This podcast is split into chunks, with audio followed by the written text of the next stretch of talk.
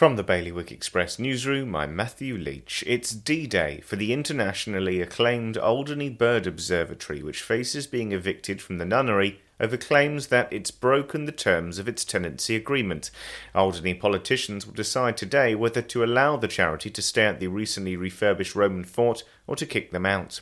Meanwhile, an investigation is underway after Jersey's fishing police chased away a French boat appearing to sweep through a restricted zone. Fishers using mobile gear are currently banned from accessing three sections of Jersey's waters, while scientific research into stocks of bream takes place. New regulations will soon be coming into force that outlaw all branding on cigarette and loose tobacco packaging in Guernsey. The Health and Social Care Committee has finalised regulations today that'll make plain packaging mandatory.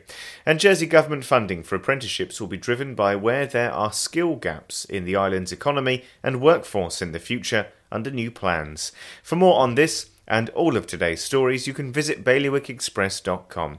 Your weather today is going to be a cloudy day with the chance of the odd shower. Wind will be a northwesterly moderate force 4, and there'll be a top temperature of 14 degrees.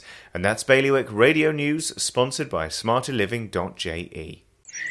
Well, the garden looks good this year, but it would definitely smell better if we got rid of that oil tank. We could fit an air source heat pump in there and have room to spare. I've heard they're very efficient.